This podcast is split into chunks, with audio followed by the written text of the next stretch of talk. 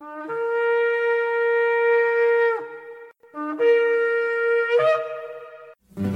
I've had enough of this world and its pleasures. I will arise and go forth to the house of my God. I will arise and go forth to the house of my Father. I will arise and go forth to the house of my God. House of my God.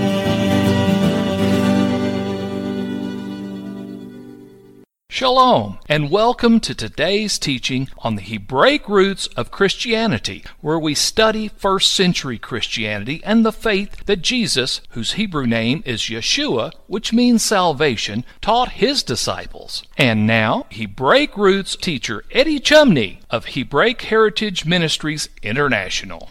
Shalom, I'm Eddie Chumney of Hebraic Heritage Ministries, and we welcome you to today's teaching on the subject, Paul's Life and Letters, For or Against Torah. This is part 6 of the series.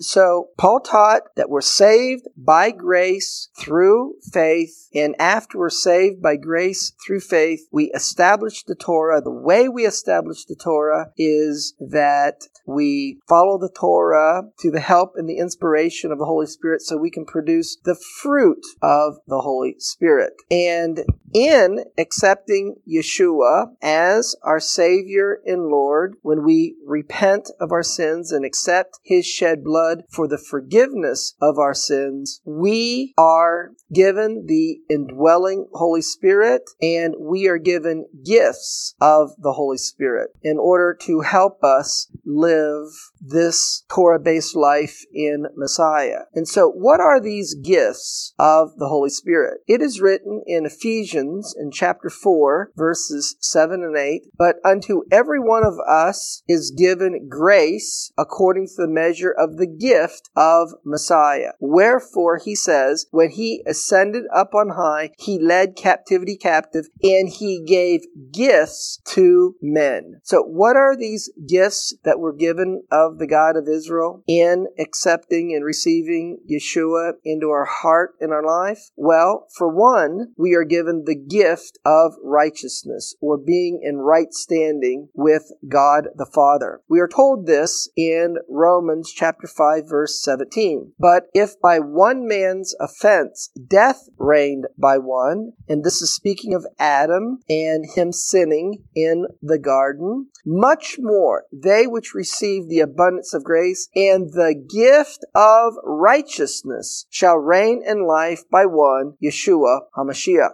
We are given the gift of eternal life whenever we repent of our sins and accept Yeshua's shed blood for the forgiveness of our sin, ask Him in our heart and our life, making Him Savior and Lord of our life. Romans in chapter 6, verse 23, it is written, "For the wages of sin is death, but the gift of God is eternal life through Yeshua HaMashiach, our Lord." We are given the gift of grace. This is mentioned in Romans chapter 5, verse 12, and then verse 15. Wherefore, as by one man sin entered into the world, and death by sin, once again, speaking of Adam and him sinning in the Garden of Eden, for if through the offense of one many be dead, much more the grace of God in the gift of grace, which is by one man, Yeshua HaMashiach, has abounded unto many. And what's the byproduct of this gift of grace? It's being saved and being a part of Yeshua's family and having eternal life in Him. We are given the gift of faith. Ephesians chapter 2, verses 8 and 9. For by grace are you saved through faith, and that not of yourselves, it is the gift of God. It's not of works, it's not based upon our own merits and anything that we've personally accomplished ourselves, so that no man can boast. Now, 1 Corinthians chapter 12 tells us about other spiritual gifts that are available through the Holy Spirit. Paul writes in 1 1 Corinthians chapter 12, verse 1, verse 4, and verse 8. Now concerning spiritual gifts, brethren, I would not that you be ignorant. Now there are diversities of gifts, but it's the same Holy Spirit that is doing it. For to one is given by the Spirit the word of wisdom, to another the word of knowledge by the same Spirit, to another faith by the same Spirit, to another the gifts of healing by the same Spirit, to another the working of miracles, to another prophecy, to another discerning of spirits, to another diverse kinds of tongues, to another the interpretation of tongues. But all these works that one in the selfsame Spirit, giving to every man severally as he wills. So we are given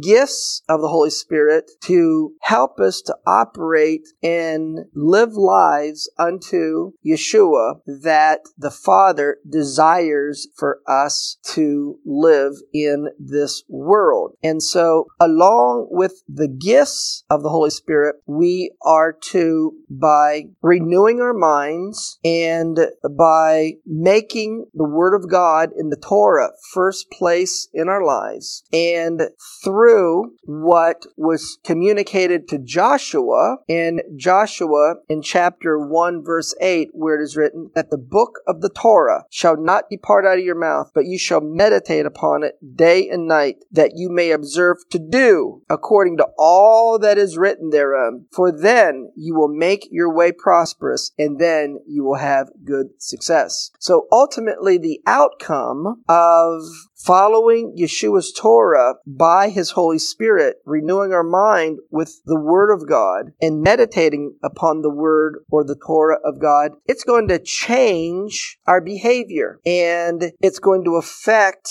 our character. So now our character is going to reflect the fruit of the Spirit, which is love, joy, peace, long-suffering, gentleness, goodness, faith, meekness, temperance. And as we renew our mind, and we exercise following the Torah or the Word of God, we will, in doing so, be crucifying our flesh, because Paul tells us in the book of Romans in chapter 8 in verse 8 that they that are in the flesh cannot please God. And so we have to crucify that flesh. And who are those that are in the flesh? Well, it's the carnal mind in Romans chapter 8, verse 7, which is the worldly mind that before it gets renewed to think according to the Word of God or the Torah of God, Paul explains in Romans 8:7 that the carnal mind is an enemy of God, and the carnal mind is not subject or does not follow the Torah of God. And this is those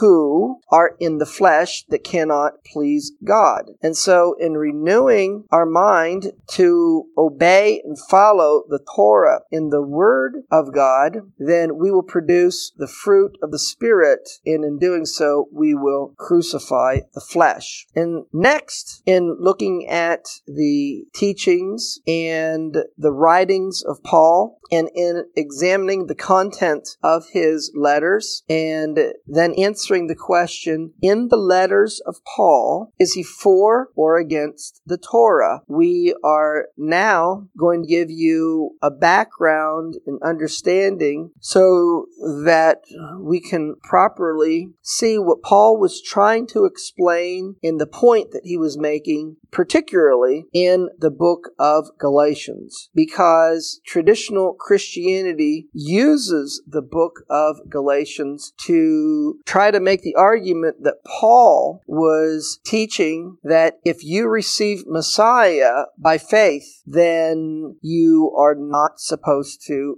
follow the Torah. But was that really what Paul taught? Well, that, from reading the book of Galatians, that is going to be the conclusion that a carnal mind is going to think Paul was saying. But the reason why the carnal mind is going going to come to that understanding is because in order to properly understand the points that Paul was making in the book of Galatians, you have to A, have a Torah background and understanding, and B, you have to know the Hebrew culture. And so we're going to first begin to give you a background of the world that Paul grew up in, and he's going to be writing and communicating in his letters according to his Hebrew cultural upbringing and surroundings. And so Paul, before he came to the understanding that Yeshua is the Messiah on the road to Damascus, as explained in Acts chapter 9, he, as his testimony is, he was zealous for the God of Israel and zealous for his Torah. But the way in which Paul was taught that Torah was through the teachings of the Pharisees. And in the first century, there were two main schools of the Pharisees, and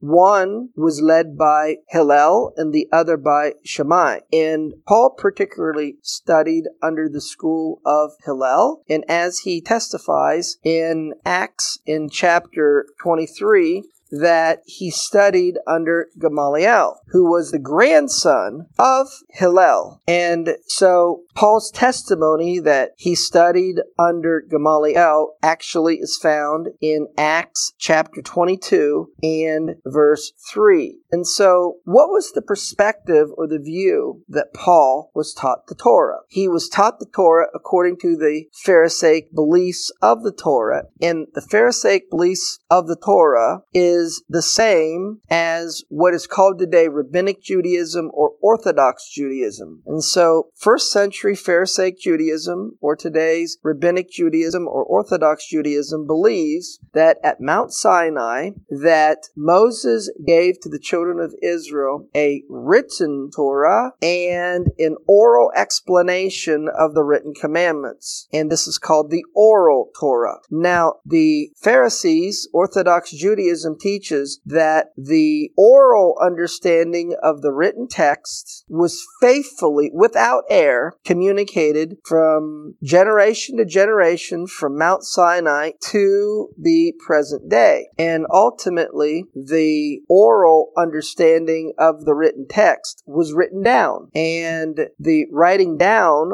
of the oral understanding of the written text is what we call today the Talmud. It contains the oral teachings of the rabbis regarding the written text that was written down. And so the Talmud was developed from around the year 200 AD through 600 AD.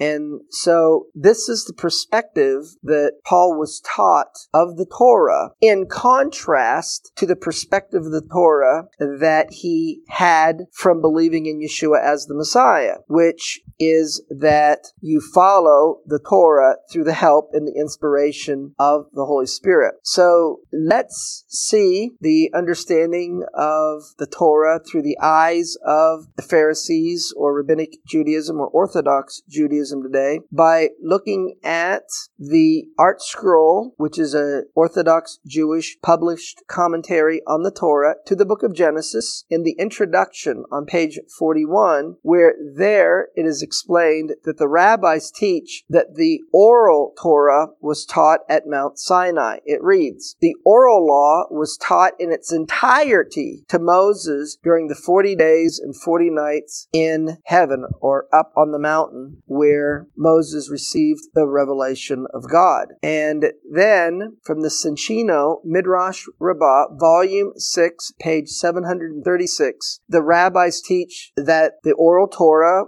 written down, or the Talmud, was given at Mount Sinai. They were all given to Moses on Mount Sinai, and they contain statutes and ordinances: Torah, Mishnah, Talmud, and Haggadah. And now the rabbis teach that their interpretation of the written texts, which is called the Oral Torah, contained in the Talmud, where we find the rabbinical thoughts and commentaries known as the Mishnah, that the rabbis teach that the Oral Torah or the Mishnah is great greater than written scripture. And so, therefore, what does the Torah of the rabbis look like? The Torah of the rabbis is that at Mount Sinai, there was a written Torah, and there were oral commandments that were given to explain written commandments, and that the oral teaching and explanation of the written Torah is greater than the written Torah, and it's the rabbis who have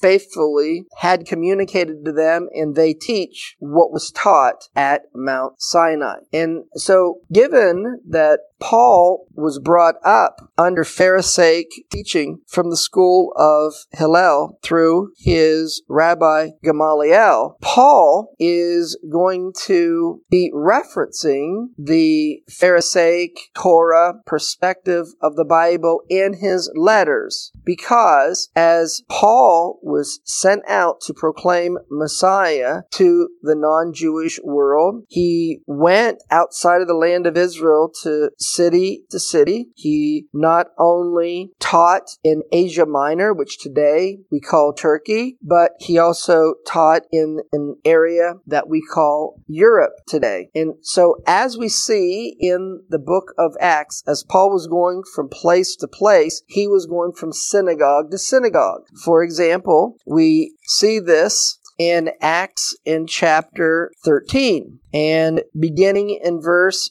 42, it reads, "And when the Jews were gone out of the synagogue, the Gentiles besought that these words might be preached to them the next Sabbath." So we have Jew and non-Jew who are trying to express their faith in the God of Israel in the synagogues on the Sabbath. And then it says in Acts 13:44, "And the next Sabbath day came almost the whole city together to hear the word of God." And so we have in the synagogues, we have Jews that did not believe that Yeshua is the Messiah. We also had Jews that did believe that Yeshua was the Messiah. And then we had non-Jews that were in the synagogues as well. And the non-Jews, some of them were called proselytes. And the proselytes were seeking to believe in the God of Israel and express their understanding of him through what was being taught to them by the Pharisaic leaders. And so they were influenced to follow the Torah according to the Pharisaic understanding. And then you also had non-Jews in the synagogue who believed in Yeshua as the Messiah. And so regarding a difference in belief, whether Yeshua is the Messiah or not,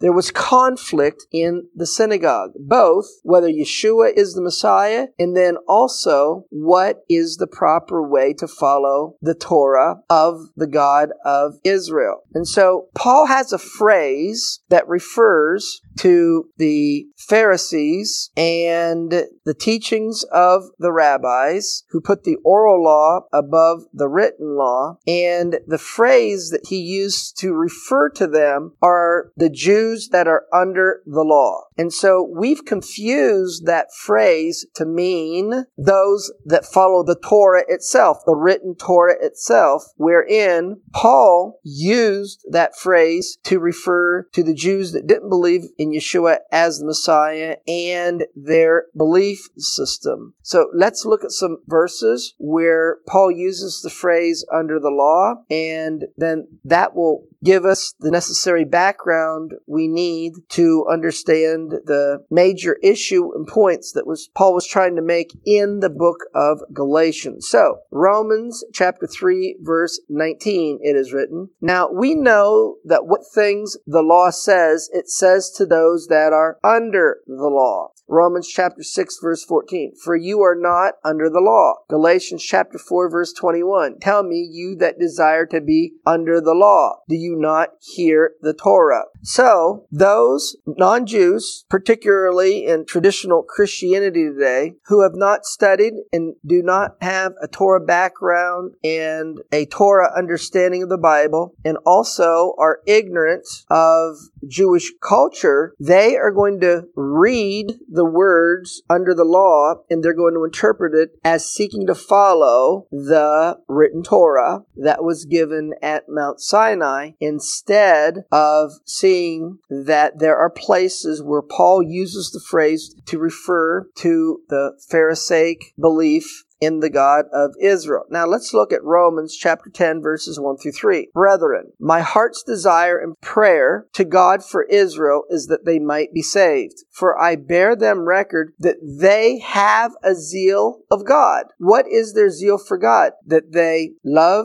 the God of Israel, and their zeal is to express their faith in the God of Israel by following the Torah. And their zeal for the God of Israel and the Torah comes through what they're taught in Judaism. But Paul says that that zeal is not according to proper knowledge of the Torah. And he says in Romans chapter 10, verse 3, for they being ignorant of God's righteousness, or the way that God established righteousness in the Torah, that they went about to establish their own righteousness and have thus not submitted themselves to the righteousness of God. Now, traditional Christianity reads that verse and they interpret it this way, that God's righteousness is being saved by grace through faith, and establishing your own righteousness is seeking to follow the Torah. And so God's righteousness, as explained in the Torah, is being saved by grace through faith. So traditional Christianity, when they interpret that it's New Testament being saved by grace through faith, that is in contrast to following the Torah itself, which they say is establishing your own righteousness, that is what the distinction is that Paul is making here. But that is a misunderstanding, because I want to show you that Torah righteousness and the righteousness as explained in the Hebrew Scriptures is that we have no righteousness on our own merit,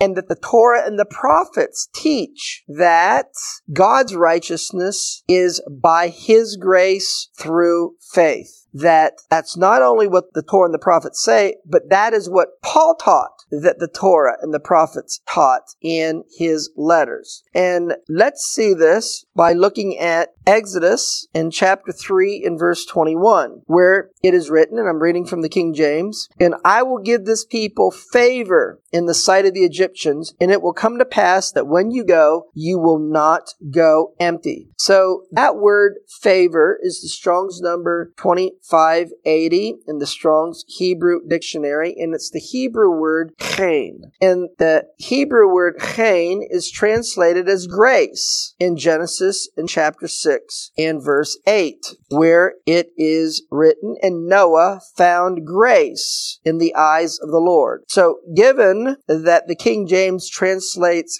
chen, the Strong's number 2580, as grace in Genesis chapter 6 and verse 8, we can translate the same word as grace in Exodus chapter 3, verse 21. And I will give this people grace in the sight of the Egyptians, and it will come to pass that when you go, you will not go empty. So the grace of the God of Israel was present to save, deliver, or redeem his people out of Egypt. But was grace sufficient alone to redeem his people out of Egypt? No, it required faith. What was the faith? It was believing and trusting and doing what God had said. And what did he command the people to do through Moses? Is they were to take a lamb and they were to set it aside, and then they were to kill the lamb and put the blood of the lamb.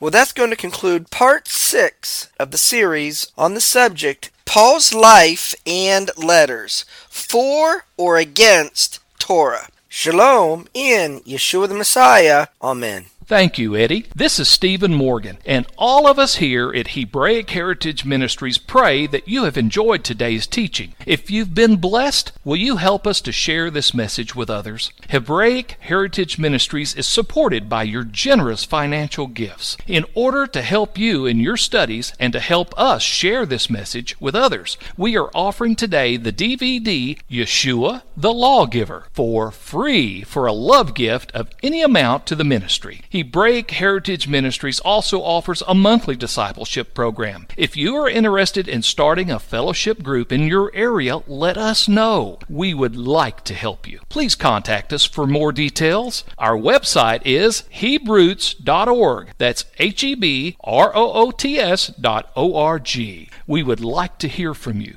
Please send us an email. Finally, in order to take advantage of today's free offer, please mention this product offer and please mail your love gift to Hebraic Heritage Ministries, P.O. Box 81, Strasburg, that's Strasburg,